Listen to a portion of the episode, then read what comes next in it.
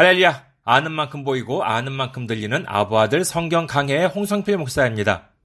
오늘은 구약 창세기 7장 13절에서 16절까지의 말씀입니다. 봉독해 드리겠습니다. 창세기 7장 13절에서 16절. 곧 그 날에 노아와 그의 아들 셈, 함, 야벳과 노아의 아내와 세 며느리가 다 방주로 들어갔고 그들과 모든 들짐승이 그 종류대로 모든 가축이 그 종류대로 땅에 기는 모든 것이 그 종류대로 모든 새가 그 종류대로 무릇 생명의 기운이 있는 육체가 둘씩 노아에게 나와 방주로 들어갔으니 들어간 것들은 모든 것의 암수라 하나님이 그에게 명하신 대로 들어가매 여호와께서 그를 들여보내고 문을 닫으시니라.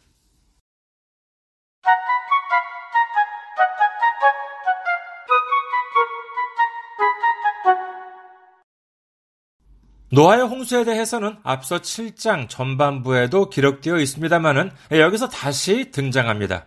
아, 이는 어, 성경 기록 방식의 특징 중 하나로서 우선 앞에서 전체적인 내용을 기록하고 나중에 이처럼 세부적인 내용을 다시 기록하는 식입니다. 방주에는 노아와 그의 아내 그리고 그들의 아들인 셈, 함, 야벳과 그리고 각각 그 세 아들의 아내, 즉 노아의 며느리 셋이 방주에 들어갔고 그리고 모든 들짐승과 땅에 기는 것들과 새들도 역시 방주 안으로 들어갔습니다. 창세기 7장 2절에 보면은 정결한 짐승과 부정한 짐승이라는 말씀이 나오는데 하나님께서 말씀하신 정결한 짐승이 무엇이고 부정한 짐승이 무엇인지에 대해서 일부 신학자들은 어, 창세기 8장 20절 노아가 정결한 짐승 중에서 하나님께 제물로 드렸다라고 하는 구절을 근거로 들어서 하나님께 제물로 드릴 수 있는 짐승은 정결하고 어, 제물로 드릴 수 없는 짐승은 부정하다고 주장을 하기도 합니다. 하지만 이에 대한 명확한 구분에 대해서 어, 성경은 침묵합니다. 제물로 바칠 수 있는 짐승에 대한 구분은 모세를 통하여 주신 율법에서 볼 수 있는데 노아 당시에는 아직 율법이 없었으므로 이 시점에서 정결한 짐승과 부정한 짐승의 구분은 알 수 없습니다. 그러나 한 가지 확실한 것이 있습니다. 그것은 바로 당시 노아는 하나님께서 말씀하시는 정결한 짐승과 부정한 짐승에 대하여 정확하게 알고 있었고 이를 완전하게 준행하였다라고 하여야 할 것입니다.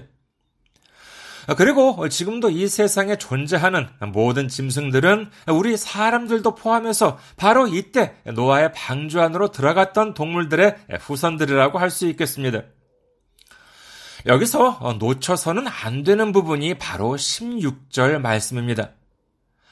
우리 생각에는 노아가 그의 가족들 그리고 수많은 짐승들을 방주로 이끌었다면 그 방주의 문은 당연히 노아가 닫았다라고 생각하기 십상입니다만은 성경은 그들을 들여보내고 문을 닫으신 분은 노아가 아닌 하나님이시라고 기록하고 있습니다. 문을 닫으신 하나님, 이는 바로 이 모든 심판과 구원은 사람이 아닌 하나님께서 이루신다라고 하는 확고한 의지라고 할 수 있겠습니다. 시편 57편 2절 내가 지존하신 하나님께 부르짖으며 곧 나를 위하여 모든 것을 이루시는 하나님께로다. 욥기 23장 10절 그러나 내가 가는 길을 그가 아시나니 그가 나를 단련하신 후에는 내가 순금같이 되어 나오리라. 우리는 우리 인생에서 우리 스스로가 모두 다 이룬다고 착각합니다. 하지만 성경은 분명히 모든 것을 이루시는 분은 하나님이시라고 말씀하십니다. 모든 것을 이루시는 하나님, 우리가 가는 길을 아시는 하나님을 믿고 순종하며 살아갈 때 우리에게 부어주시는 축복을 넘치도록 받으시는 우리 모두가 되시기를 주님의 이름으로 축원합니다.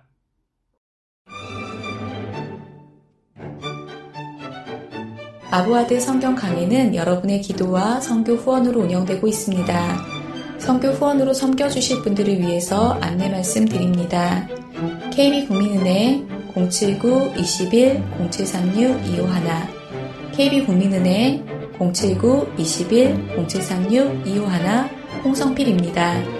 여러분의 많은 기도와 관심을 바랍니다.